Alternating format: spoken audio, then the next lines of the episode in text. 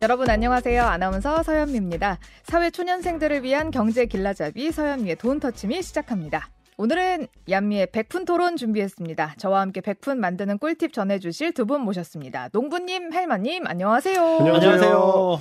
네. 로또가. 로로로. 야, 로또. 저 번호 3개. 세 개. 그, 총, 그 중에 3개. 아, 총 세 개. 어, 저도 야. 그 정도 되는 것 같은데요? 아, 진짜요? 보자마자 세 숨겨버렸어. 개. 예. 아, 전 당첨됐어요. 어? 어? 5,000원. 그래서 또 사셨어요? 아니요, 5,000원 돼서 현금으로 바꿨어요? 현금으로 바꿔주나? 아, 그, 그냥 가지고 있는데, 그냥 기분 좋잖아요. 아. 어쨌든 됐으니까. 어. 그래가지고 저는 한 명과의 약속은 지켰어요. 그 반액으로 네. 우리 작가님 이모티콘 사드렸어요. 갖고 싶은 게 있다고 해가지고 기왕이면 두 개 사주지. 하나만 사줬어요. 네. 나도 2,500원 정도는 네, 누려야, 네, 네, 네. 누려야겠다 싶어가지고. 아. 소소한 행복. 네, 야. 그래도 당첨이 되긴 됐다. 아, 그래도 셋 네. 중에 한 명이라도 됐으니까, 그나마. 그러니까요. 고맙습니다. 아, 아, 별 음. 말씀. 네. 그것도 이렇게 바꾸셔가지고, 네, 그거 1등 되면, 네. 저- 조금, 저도 이모티콘 좀. 안 될 거라고 확신하는 것 같은 느낌. 그치. 아, 이모티콘 정도 되지 않을까? 알겠습니다. 음. 네. 자, 오늘의 주제 만나보겠습니다. 백푼 연말 결산. 올해 경제 키워드는 자, 저희가 벌써 올해 마지막 백푼 토론입니다. 와. 와. 저희가 지난 5월에 시작해서 벌써 8개월을 달려왔더라고요. 아니, 그렇게 오래 했어요? 오, 네. 진짜 한여름을 겪고? 그러니까요. 야. 야. 옥수수도 재배하고. 어, 음. 그러게. 맞네. 네. 맞네요. 그 옥수수 우리 한 번도 못 봤죠. 아, 그럼요. 아, 네. 네. 다저 뱃속으로 혼자 들어갔겠죠. 그것도 자랑만 하고 아, 바로 네. 따서 먹으면 되게 아, 맛있다고. 되게 맛있는데 그 새가 거의 대부분을 먹고 새와 음. 벌레들이 음, 음, 알겠습니다. 망했죠, 뭐. 네. 뭐 다짜고짜 소감 한번 가볼까요? 소감. 무슨 소감이요? 네?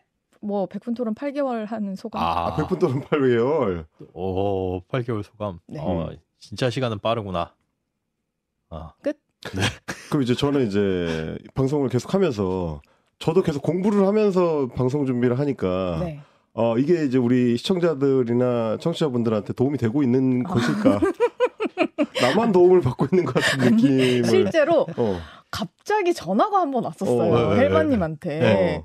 갑자기 저한테 이게 맞아요? 라고 얘기하는 거예요. 야, 그거 닭가리야, 진짜. 와. 그래서 네? 음, 뭐가요? 갑자기? 네. 네, 뭐가요? 그랬대. 아니 이게 맞냐고요? 이러는 거예요. 추 없이 이게 어. 맞냐? 네네네. 어, 네 맞다고. 네. 그러니까 아니 이게 도움이 되는 게 맞냐 청취자들한테. 그래서 자기가 되게 궁금해서 전화를 했다. 어. 그래서 어 맞다 도움 많이 된다. 네. 사, 사람들도 어. 들으면서 어. 음, 이런저런 음. 적금도 가입했다고 하고 네. 그리고 쓸데없는 보험은 해약했다고도 한다. 어. 그러니까 아 자기가 생각해도 좀 아닌 것 같고 막 이래서 전화를 한번 했다고. 그래서 다시 용기를 불어 넣어 드렸습니다. 화이팅! 도움이, 도움이 된다고 하니까 너무 다행입니다. 정말. 네. 네. 자, 2023년 마지막 백분 토론인 만큼 이번 시간은 연말 결산으로 준비했습니다. 얀미와 헬마와 농부 세 사람이 뽑아본 올해 경제 키워드. 일단 농부님부터 가겠습니다. 제가 드럼볼을 한번 드리겠습니다. 키워드를 꼽아주시는 겁니다. 두구두구두구두구두구두구두구두구두구두구두구 경제 키워드! 네. 경제 제가 뽑은 올해 경제 키워드는 물가입니다. 물가. 네. 물가. 와, 진짜 물가. 인플레이션. 인플레이션. 예. 에? 예. 아, 에, 인플레이션? 인플레이션. 인플레이션. 예. 진짜 살인적인 물가였죠. 진짜요. 와, 이런 물가 상승률을 제가 살면서 다시 볼 수 있을까? 음. 그냥 거의 뭐 역사책이나 아니면 정말 아주 어렸을 때 뭐 물가 잡아야 된다 음. 이런 얘기만 많이 들었는데 하지만 40년 사셨죠. 아, 예. 네. 조금 더 네. 살았죠. 어, 왜 진짜 시간은 빠르구나. 네.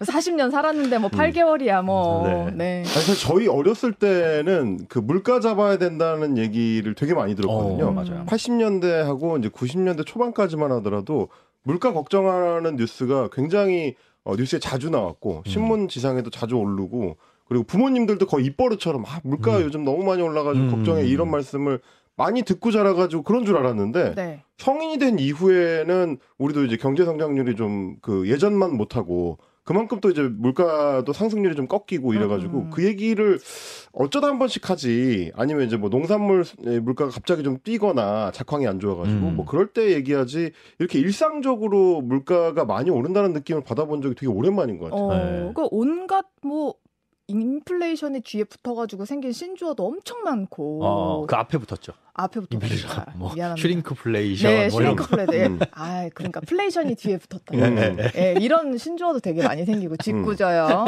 예. 뭐 그런 것도 되게 많이 생기고. 맞습니다. 어, 정말 올해는 어, 이렇게까지 많이 오를 수가 있나? 왜 오른 거예요? 뭐 일단은 코로나 이후에 공급망 이슈가 컸었죠. 음. 코로나 때문에 각종 항만 이런데 폐쇄되면서 컨테이너 못 뜨고 뭐 이러다 보니까 수입 안 되고 수출 안 되고 그런 거 있었고 원자재 가격 막 확 오르고 뭐 그런 음. 부분들 다 복합적으로 일어나서 어 일단은 뭐 원자재나 이런 이 공급망 이슈로 처음에 시작이 됐다가 네. 이런저런 이제 다른 이슈들 우크라이나 러시아 이 전쟁들도 꼈었고요. 뭐 다 끼다 보니까 아, 복합적으로 생긴 문제라고 볼 수가 있어요. 그 다음에 음. 이제 코로나로 일자리 잃으신 분들 그런 분들이 이제 다른 쪽으로 또 몰려가고 네. 어, 일손 부족하고 하면서 인건비 상승이라는 인플레이션도 많이 일어났고 음. 그럼 한 6%대 물가를 찍었다가 이제는 좀 아, 숨 돌릴만 한가 한 음. 3%대로 내려오긴 했는데 문제는 이제 그럼 물가 상승이 어느 정도 잡혀가느냐 전 세계적으로 봤을 때 유럽은 좀 잡히는 것 같아요. 음. 어, 지금 한 2.4% 정도. 그래서 이, 오히려 미국보다도 빨리 더 금리를 내릴 수도 있을 것 같다라는 얘기도 솔솔 나오고 있고 네. 미국도 소비자 물가 지수가 그래도 좀 잡혀가는 음. 추이입니다. 그런데 우리나라는 그럼 어떠냐? 네. 한국은행에서 지금 전망한 거 보니까 내년 소비자 물가 전망치가 2.6%로 좀 음. 약간 올려 잡았어요. 네. 그러니까 지금 목표치는 2%거든요. 네. 아직까지도 그거보다는 훨씬 더 높고 어, 내년도 2% 가기는 좀 무리가 있을 것이다. 라고 지금 생각을 하고 있는 거죠. 네. 지금도 뭐 한 거의 4% 가까이 되고 있으니까요. 네. 아, 그래서 이렇게 물가 잡으려면 뭐 금리도 계속 올려야 되는데 지금 중국 경기가 안 좋다 보니까 수출도 안 좋고 음. 지금 내수도 안 좋고 또 가계 대출 문제도 심각하고 하다 보니 금리를 더 올릴 수는 없고 어. 어, 이 상황에서 뭐 지금 뭐 한국은행 고민도 굉장히 클 것 같습니다. 근데 정리하자면 내년이 더 어렵다. 아. 네, 이렇게 지금 아니 이 물가에서 내년이 더 올라간다. 아, 물가가 더 오르진 않겠지만 지금 이 상황이 사실은 물가 상승률이 꺾인 거지 물가가 하락한 건 아니잖아요. 그렇죠. 러니까 우리가 음. 등산을 하면서 막 올라가고 있는데 지금까지는 진짜 네 발로 기어오를 정도로 음. 그 오르막길이 가파랐는데 아 이제는 아 발로 걸을 수는 있는데 그래도 지팡이는 짚어야 된다. 그래도 계속 오르기는 해야 한다. 그렇죠. 아직도 경사는 심하다. 이게 어. 완만하게 될 때까지는 아직 멀었다. 아직 하산길은 멀었다. 그렇죠. 그리고 이게 더 힘든 게 사실 물가가 오르더라도 내 월급이 따라서 오르면은 그거는 아주 괜찮은 건데 지금 같은 경우는 이제 우리나라 경제 성장률이 1%대로 지금 꺾인 상황에서 물가는 상승을 좀 폭이 좀 커지니까 네. 그러면 이제 실질적으로는 소득이 줄어드는 효과가 나잖아요. 네. 음. 근데 그것 때문에 힘들어하는 분들이 많은 것 같더라고요. 맞아요. 맞아요. 힘들어요. 물가가 5% 올랐다는 건 연봉이 5% 깎였다는 거예요. 맞아요. 그렇게 생각하면 저는 되게 실감하는 게 이제 온라인 쇼핑몰이나 이제 앱으로 네. 물건 구매할 때 저는 뭐 100g당 얼마 뭐 이런 단가 보고 음. 주로 많이 구매하거든요. 네. 근데 이제 제가 좀 좋아하는 게 요즘은 그 네이버 같은 데에서 Smart Store로 해서 현지 그 농장이나 이런 데랑 이제 직접 그 아. 구매할 수 음. 있도록 잘 해놨잖아요. 네. 그래서 이제 철에 맞춰가지고 그런 신선식품들을 사서 먹어요. 네. 마트에 굳이 안 가도 심지어는 이제 마트보다 훨씬 싸고 좋은 가격으로 살 수 있는 경우가 많거든요. 이를테면 뭐 저는 이제 상추 종류도 마트 오. 가면 몇 개 정해져 있는데 요새는 농장이랑 직접 연결하니까 되게 다양한 상추들 구매하기가 쉬워졌어요. 네. 로메인이라든지 뭐 어. 뭐좀 얇은 상추, 유럽 상추, 뭐 무슨 남아메리카 상추 이런 거 다양하게 한 박스씩 오지 않아요? 그 그렇죠. 한 어. 1kg 뭐 2kg 이렇게씩 주문하는데 둘이 뭐 이제 해서 그 냉장고에 넣어놓고 먹으면 뭐 한 2, 3주도 먹으니까. 어, 어, 그렇게 오래 가요? 그거를 이제 보관할 때 잘 이렇게 밀봉을 해가지고 오. 하죠. 근데 이제 그렇게 시키던 게 예전에는 뭐 예를 들면 뭐 100g에 한 뭐 1,500원 뭐 이런 정도 사던 게 단가가 계속 올라가는 거예요. 아. 음. 농장은 같은 농장인데. 그러니까 나는 가만히 앉아서도 계속 뭔가 손해를 보는 것 같은데 똑같은 제 상품을 사기 시키거든요. 네.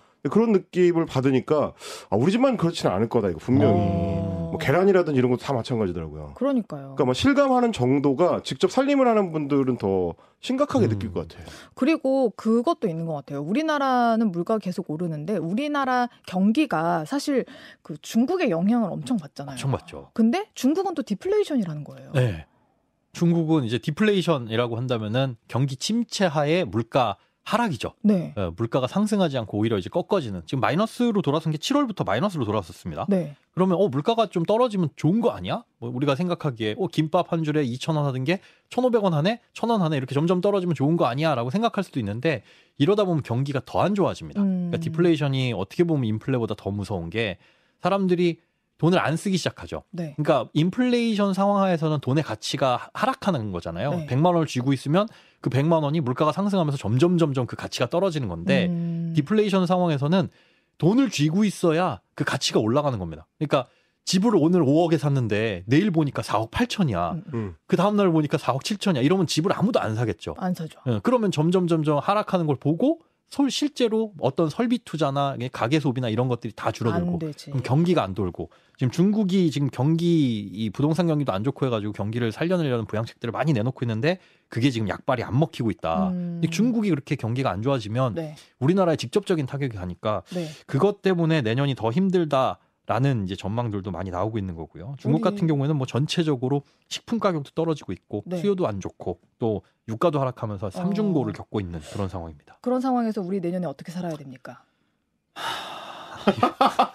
열심히 열심히 살아야 저렇게 되는데 깊은 한숨을 쉬어버리면 아, 이게 그러니까. 근데 진짜 우리 개개인이 할 수 있는 건이 물가 오르는 상황에서 할 수 있는 게 거의 없어요. 그러니까 소비 줄이는 것밖에 없죠. 아 소비를 줄여요? 네, 소비 이게 그 음. 금리 올리고 뭐 하고 하는 게 사실은 소비를 좀 위축시키는 거잖아요. 경기 침체까지는 안 가더라도 뜨거워진 경기를 조금 식히는 게 이 통화 정책의 목표인데 음. 그렇다고 한다면 다 같이 좀 돈을 안 써야 되는데 그 안 쓰는 정도의 충격이 내수에는 큰 충격이 안 가해져야 음. 하나 아, 문제는 이제 이 맨 가장 취약한 계층부터 거기서부터 이제 아 맞아요. 충격이 이 가, 가해지고 있다는 그게 문제입니다. 알겠습니다. 자, 살벌한 물가 내년도 걱정입니다.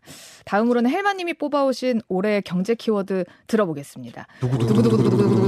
제가 뽑아온 올해 경제 키워드 고금리입니다. 아, 고금리 씨. 자, 너무하는 거 아닙니까? 아, 물가만 오르는 게 아니고 금리도 그러니까 오른 상태로 올해 유지가 되고 음. 있는 중인 거죠.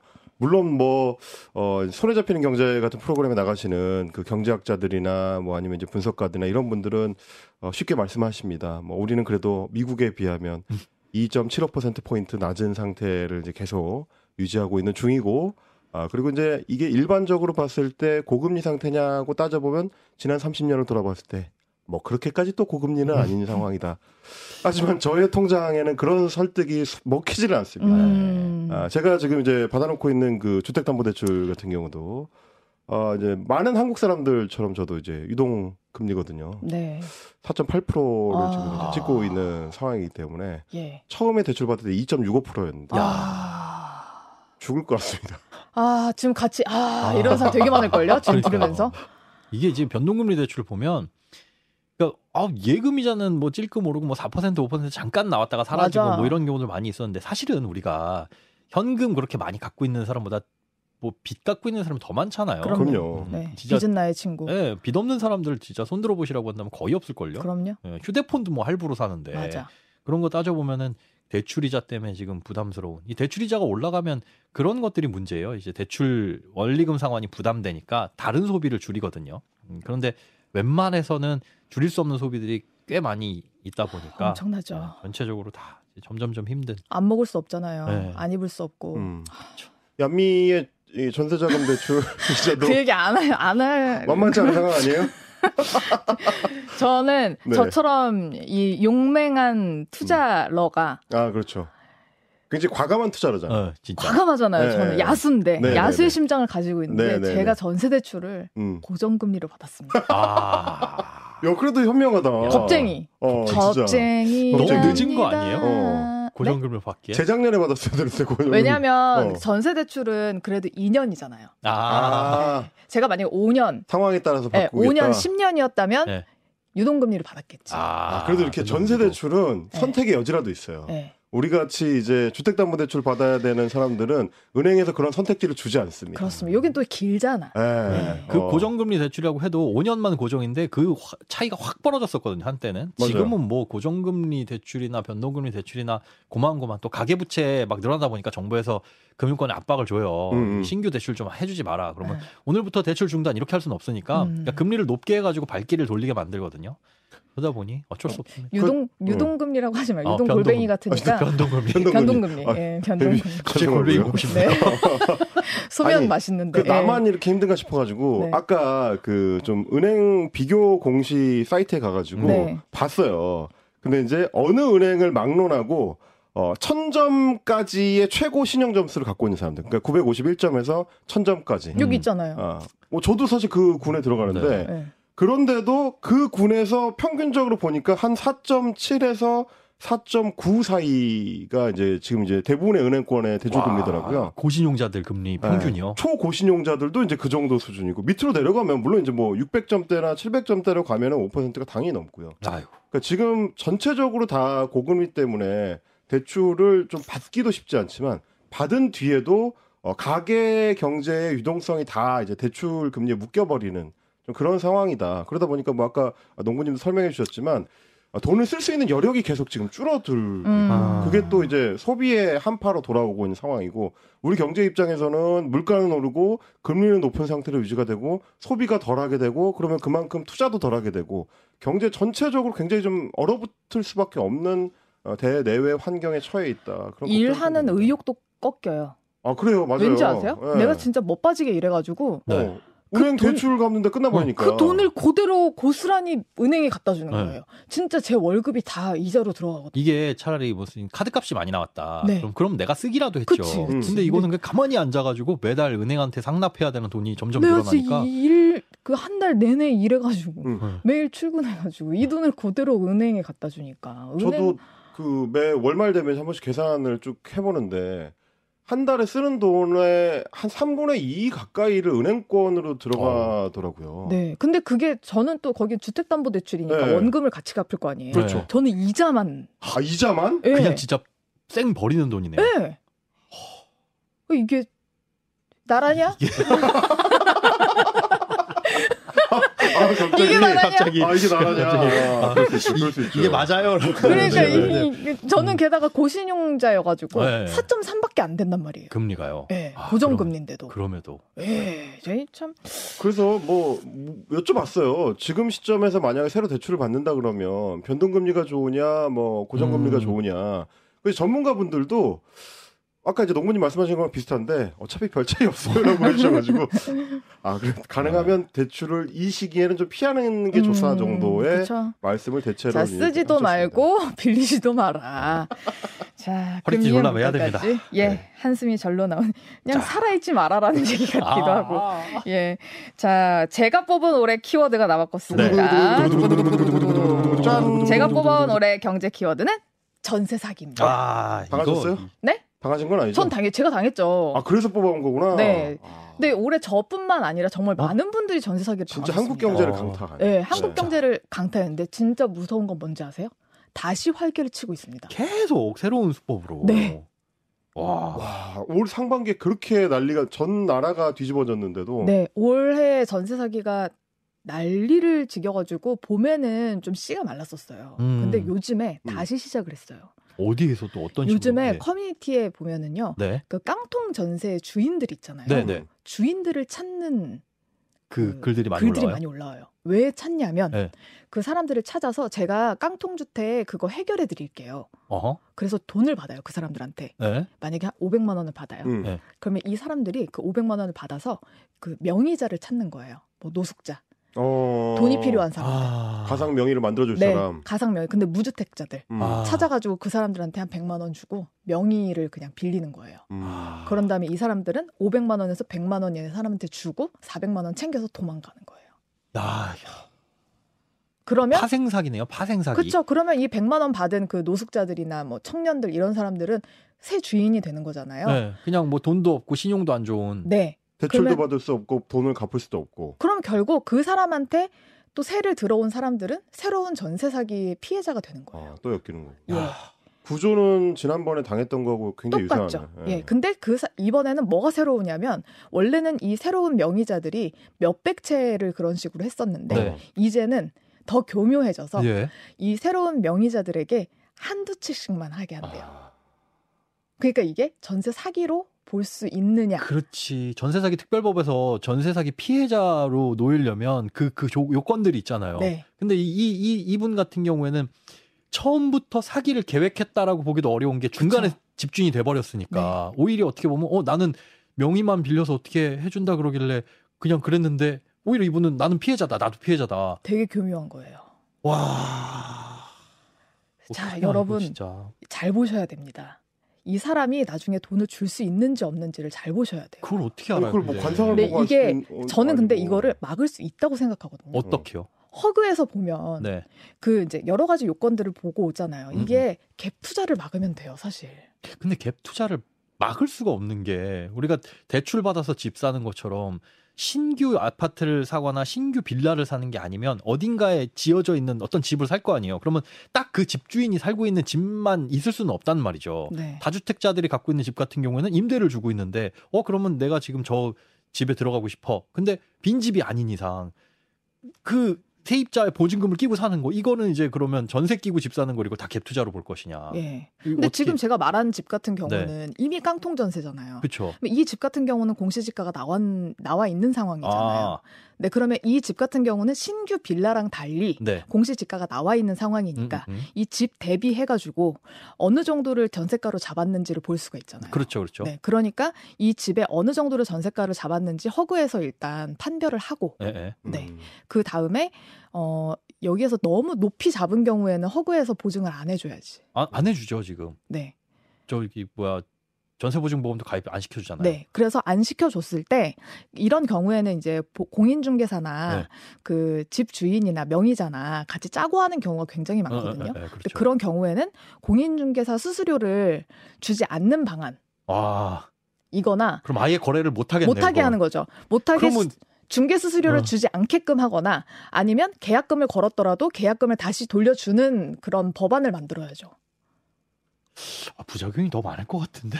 네. 이게 이제 사실 이번에 발생한 전세 사기 피해 사례들이 갖고 있는 어떤 사회적 문제가 한국 사회가 오랫동안 어, 유지해 왔었던 전세라는 제도 자체에 대해서 의문부가 찍히게 된 거고 네. 특히 그 중에서도 이제 그래도 자산 가치가 상대적으로 좀 안정적인 아파트가 아니고 서민층의 주요 거주지인 이제 빌라를 타격하고 음. 있다는 네. 거거든요. 그러니까 빌라 전세라는 제도 자체가 만약에 무너지게 되면 우리 입장에서는 우리의 어떤 정주 여건을 떠받치고 있던 한 축이 무너지는 그렇죠. 거라서 음. 굉장히 사회적으로 부작용이 큰 네. 문제다. 이거는 네. 어떻게든 뭐 말씀하신 제도든 다른 제도적 장치든지 간에 어, 바로 잡으려는 국가적 노력이 좀 빨리 시작이 돼야 되지 전 않을까. 그게 되게 중요한 것 같아요. 네. 나라가 의지가 없는 것 같아요. 걱정이 좀 돼요. 네. 이게 지금 땜빵 처방이 계속 나와서 그러는데 네. 근본적으로 뭘 없애야 되냐면 무주택자 혜택을 없애야 됩니다. 음. 어, 이게 무슨 말이냐면 지금 아파트 청약이나 이런 거 같은 거 보면 무주택자들이 다 1순위잖아요. 네. 물론 그분들이 배려를 해줘야 되는 건 맞아요. 그분들을. 음. 그런데 청약에 대한 경쟁률을 보면 뭐 1.5대 1 이 정도가 아니라 막 세 자릿수 경쟁률 몇백 대 1 막 이렇게 나오잖아요. 네. 그런데 그렇다고 한다면 난 무주택 지위를 유지하기 위해서 집을 안 사시는 분들이 굉장히 많다고요. 예. 근데 빌라도 보면 살기 좋은 빌라들도 많이 있어요. 예. 하지만 나는 언젠가 아파트 청약을 할 거야 혹은 어떤 대출을 받을 거야 이런 제도적인 혜택 때문에 무주택자 지위를 안 버리려고 집을 일부러 안 삽니다. 그리고 전세로 들어가는 그렇죠. 빌라를 안 사는 거예요. 빌라도 지금 말씀하신 것처럼 얼마든지 좋은 집이기 때문에 저렴하잖아요. 그러면 그걸 샀다가 조금 돈 더 모아서 조금 더 큰 빌라로 가거나 그리고 돈 더 모아서 뭐 아파트로 가거나 이렇게 계단식으로 올라가야 되는데 이 악물고 무주택자 지위를 유지하고 빌라는 거래를 안 하고 이런 일이 반복되면 더 심각해집니다. 그리고 음. 지금 전세보증보험 가입 기준이 공시가의 126%로 확 기준이 굉장히 엄격해졌어요. 네. 이러면 내년부터는 빌라에 전세로 들어가는 사람들은 거의 없을 것이고 맞아요. 대부분의 빌라는 반전세라든가 월세로 전환될 겁니다. 네. 그러면 더더욱 이제 빌라 기피 현상은 커질 거고 음. 아파트 선호 현상은 더 커질 거고 공실 많을 걸요? 어 아마 그 빌라 집주인들 입장에서는 공실로 둘 수는 없으니 음. 아, 적정한 타협선을 찾겠죠. 보증금은 전세 한 반 정도의 월세로 돌리는 막 이런 느낌 음, 뭐 음. 반전세라고 하는데 아파트가 지금 내년에도 공급 안 되고 내후년에도 공급 안 되면 완전 양극화될 근데 그렇게 많이 지어놓고 반전세 할 수 있는 주인들이 그렇게 많진 않을 걸요? 거. 어, 아마 비 신축 빌라가 네. 아니라면 신축 빌라가 아니라면 그냥 기존 세입자들 끼고 가는 거 그쵸, 그쵸. 어, 그답밖에는 없을 것 같아요. 예, 아유, 전세 사기 얘기를 많이 했는데 여하튼 빨리 정책이 아. 나와야 될 것 같습니다. 네. 자, 다음 얘기로 넘어가겠습니다. 백푼 연말 결산 올해 인물은 자 농부 픽부터 가겠습니다. 누굴 골라오셨습니까? 이거 누구 누구 안 해주시나요? 네, 빨리 아, 하세요. 네. 지금 시간이 별로 없어가지고. 샘 알트만입니다. 오 AI AI. 어 그렇죠. 네. 샘 알트만 저도 잘 모르던 사람이었는데 네. 예, 샘 알트만 이분을 이제 뽑은 이유는 올해 가장 어떻게 보면 화두 어. 작년 말부터 진짜 이런 과학계라든가 산업계의 화두는 AI였잖아요. 네. 그리고 생각해 보시면 작년 이맘때쯤과 지금 이맘때쯤의 AI의 발전 속도는 상상을 초월할 정도입니다. 어, 저도 막 책이랑 드, 으, 영상 같은 거 봤는데 어마어마하더라고요. 어마어마해요. 이게 이제 우리가 또 알게 모르게 적용되고 있는 것도 그게 상징하는 게 사실 이제 Open AI가 만드는 챗 GPT였는데 챗 GPT가 이제 촉발시켰을 뿐이지 실제로 우리가 사용하고 있는 뭐 검색 엔진이라든지 뭐 아니면 뭐 이제 지도 서비스라든지 이런 데까지 사실 기술이 다 어떤 적용을 시작했기 때문에 네. 생각보다 그 발전 속도가 굉장히 빠른 것 같아요. 네. 근데 얼마 전에 예. 저는 이거 이름을 그거로 외웠 에미나이로 외웠는데 Gemini인가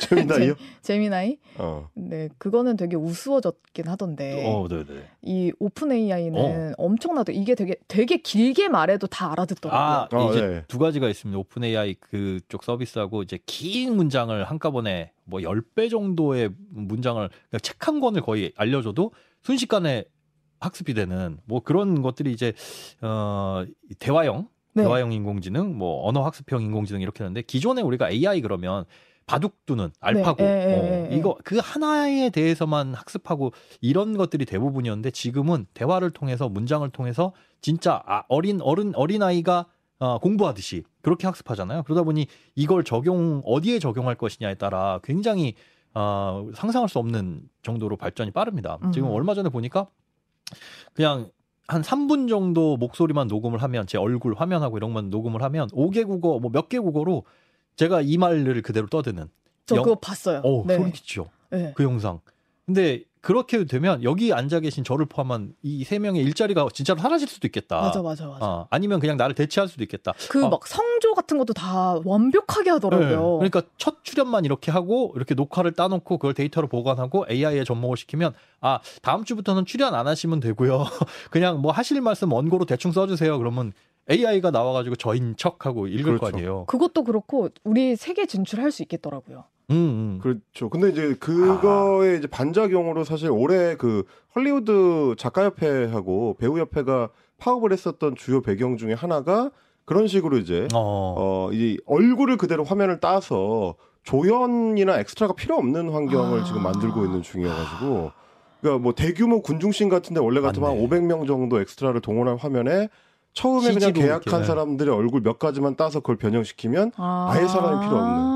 그러니까 그거에 대한 반작용으로 나온 거라서 비슷한 걱정들은 지금 다 나오는 것 같아요. 결국 네. 그게 이제 이번에 Open AI의 쿠데타 사태로 연결이 된 음. 그렇죠. 맥락이 있는 거죠. 이 샘 알트만이라는 사람이 저기 저 일론 머스크랑 같이 우리 네, AI가 진짜 인류를 위협할 수 있다. 그래서 음. 안전하고 인류의 해가 되지 않는 인류의 이익만 끼치는 AI를 만들자 해가지고 비영리 법인을 아, 만들었는데 네. 그게 이제 Open AI죠. 그렇게 만들었는데 어떻게 보면 이게 이 인류의 진짜 해가 안 되는 방향으로 가고 있는지 오픈 소스로 만들어 놓으니까 점점 점점 이를 활용하는 사람들은 어, 반대로 가고 있는데 어, 일단 이분을 뽑은 이유가 이, 이 Open AI라는 것의 설립자이기도 하고 창업자이기도 하면서 이제 내년에도 훨씬 더 어, 각 주목을 받을 것 같다라는 생각 때문에 이분을 뽑아왔습니다. 지금 말씀 잠깐 해주신 것처럼 얼마 전에 에, 잘렸었죠 회사에서. 네. 음, 이사회에서 이분은 이제 더 이상 어, 신뢰할 수 없다. 뭐 이런 얘기로 잘렸었는데 어, 재미난 건 거기에 이제 근로하는 근로자들 한 770명 정도 중에 700명 정도가 나 이 사람 그만두면 따라 나가겠다. 따라 나가겠다. 그리고 협박성의 단서를 하나 붙인 게 MS로 가겠다. 음. 마이크로소프트로. 마이크로소프트. 영리업계로 가. 그렇죠. MS가 근데 여기다 한 120억 정도를 투자를 했거든요. 어, 오픈 AI에 지분을 한 49% 정도 가지고 있어요. 그런데 어, 사실상 이 저거는 없어요. 그 경영권은 없는 거예요. 네. 우리나라로 치자면은 뭐 우선주 같은 거죠. 이익만 가져가는 건데 이 사람들 개발자들이 다 나가면서 MS로 가겠다라고 한다면 오픈 AI는 이제 껍데기가 되는 거니까 다시 한번 어, MS의 무서움이 여기서 어, 이, 드러나지 않았나. 그러니까 Open AI가 아니면 우리는 지금은 MS밖에 없는 음. 상황. 굳이 우리가 투자를 하게 된다면 그러면 Open AI는 이거 상장 기업도 아니거든요. 음, 음. MS밖에 없지 않나. 여기서 이제 Open AI를 통해서 발생되는 그런 이익들이 흘러 들어가는 것이 MS니까 음. 요쪽에 좀 투자를 하고 싶은 곳들 분들은 한번 눈여겨 볼 필요 있지 않나 싶습니다. 그렇군. 네. 예. 아, 알겠습니다. 또 하실 거죠 공격적인 네? 우리 본격적으로 투자로. 음. 아, 저는 그래도 아, 인류의- 말. 인류를 위해서 인류를 네. 위해 인류를 참겠습니다. 위해서. 네. 네. 돈도 없고. 네. 예. 그럼 제가 이제 다른 투자처를 소개를 해드리겠습니다. 네. 인류를 위한 네. 알겠습니다. 자, 헬마 pick 하겠습니다. 네. 누굴 뽑으셨나요? 아, 제가 인류를 위해서 pick한 어, 올해의 인물은 어, 걸그룹 뉴진스입니다. 하이브입니까? 어, 하이브 좋죠. 네. 하이브, 하이브 좋- 좋은 기업이고 어, 투자처로 장기 투자하는데 굉장히 좀, 어, 좀 유망하게 보고 있습니다. 네. 왜, 뉴진스. 왜 네, 뉴진스요? 왜 뉴진스냐? 네. 사실은 그 올해하고 이제 작년이 그 엔터테인먼트 업계에서는 굉장히 좀 중요한 변곡점으로 꼽는 해인데 음. 그 전에는 이제 BTS로 상징되는 소위 네. 말하는 이제 보이 그룹들 군대 갔죠? 어, 그죠. 아, 그렇죠. 이제 굉장히 중요한 음. 변수 중에 하나예요. 네. 보이 그룹 한국 출신 보이 그룹들은 언젠가 군대를 가야 된다. 가장 네. 큰 리스크지. 어, 네. 굉장히 큰 리스크고요. 아, 왜냐면 근데 저는 리스크라고 생각하지 않아요. 어, 그분들한테 가장 큰. 그래요? 전성기에 가야 되는 아, 전. 너무 멋있어요. 지금 지- BTS가 군대 간 거는 아. 전 너무 진짜 아, 그- 그게 이제 그 이제 님의 감상적인 어. 포인트인 거고 진짜 아미. 저희가 내가- 이제 투자 관점에서 봤을 때 회사 입장에서는 어쨌든 중장기적인 리스크거든요. 음. 굉장히 전성기를 맞이한 그 20대 중후반쯤에는 음. 군대를 간다. 음. 근데 그거를 멤버가 여러 명이기 때문에 네. 한 번에 가거나 네. 아니면 순차적으로 가거나 어떻게 하든지 간에 일정 기간 이제 그 활동을 못 하게 되는 기간이 그래요. 무조건 생기는 거죠. 어 근데 이제 그 포인트를 상쇄할 수 있는 게 걸그룹들은 군대를 안 간다. 아, 그게 중요해요. 근데 그 전까지는 보이그룹의 파워, 마케팅 파워가 걸그룹하고 거의 상대가 안 되는 그 비교가 불가능한 어. 수준이었거든요. 네. 우리 BTS를 빼고 비교를 하더라도 네. 역대 이제 앨범 판매량으로 보면은 음. BTS가 뭐 너무 압도적이라 혼자 뭐 천만 장 가까이 되기 때문에 그건 이제 별개고 어 2위가 이제 세븐틴 뭐 이런 그룹들인데 음. 그 그룹들도 세븐틴 정도만 하더라도 걸그룹의 최상위권 서너 개를 묶은 것보다 많이 팝니다. 와. 앨범 판매량 자체가. 근데 한 재작년, 작년, 올해로 오면서 조금씩 걸그룹들의 마케팅 파워가 입증이 되면서 네. 상황이 좀 바뀐 거죠. 오. 그 전에는 이제 트와이스가 어, 일본 중심으로 해가지고 이제 월드 투어를 할 수 있는 그룹의 가능성을 한번 보여줬고 어. 네. 그 다음에는 이제 전 세계를 강타한 이제 블랙핑크가 블랙핑크. 있었고 음. 그리고 이제 그 다음 세대로 소위 4세대의 선두그룹으로 이제 뉴진스를 꼽는 건데 음. 네. 그러니까 제가 이제 단순히 이제 아이돌 빨아서 이제 이런 말씀을 드리는 게 아니라 포카 있죠 지금 막 에?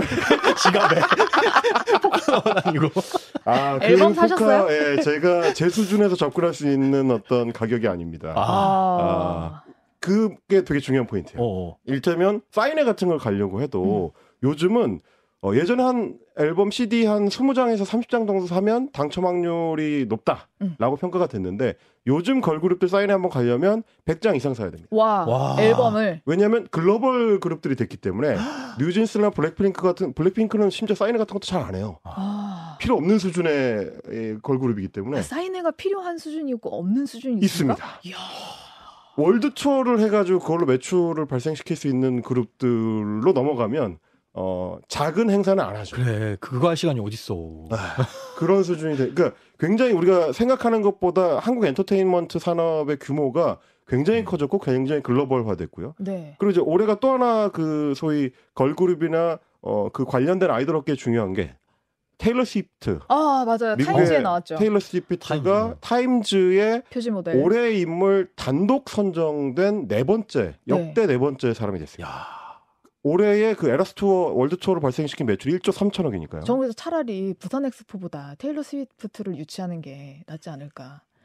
어, 그럴 수 그렇죠. 있죠. 네. 그렇죠 그 유치를 그러네. 해, 해준다면 모르겠지만 네. 어, 어쨌든 그만큼 이제 예전에는 여성 아티스트들의 티켓 파워가 혹은 뭐 마케팅 파워가 그렇게 강하지 않다라고 평가를 받았는데 최근 들어서 약간 바뀐다. 그게 어, 대규모 공연장의 월드 투어와 결합이 되면서 그리고 훨씬 더 다양한 또 마케팅 포인트들이 생긴 게 요즘은 이 소위 ambassador라 그래가지고 음. 뭐 예전에는 이제 광고 모델이라고 있었던 홍보 모델이라고 있었던 그 ambassador의 어떤 targeting 포인트가 명품 시장으로 넓어졌어요. 음. 어. 그러면서 여자 여성 아티스트들이 이제 활성화할 수 있는 영역이 이제 광고 시장에서도 예전보다도 더 넓어졌고 단가도 올라가는 음. 그만큼 회사에도 돌려주는 이제 매출 수익이 커졌죠. 음. 거기에다가 또 뭐 말씀드린 것처럼 사인회라든지 다양한 행사 상품들이 별도 기획이 들어갑니다.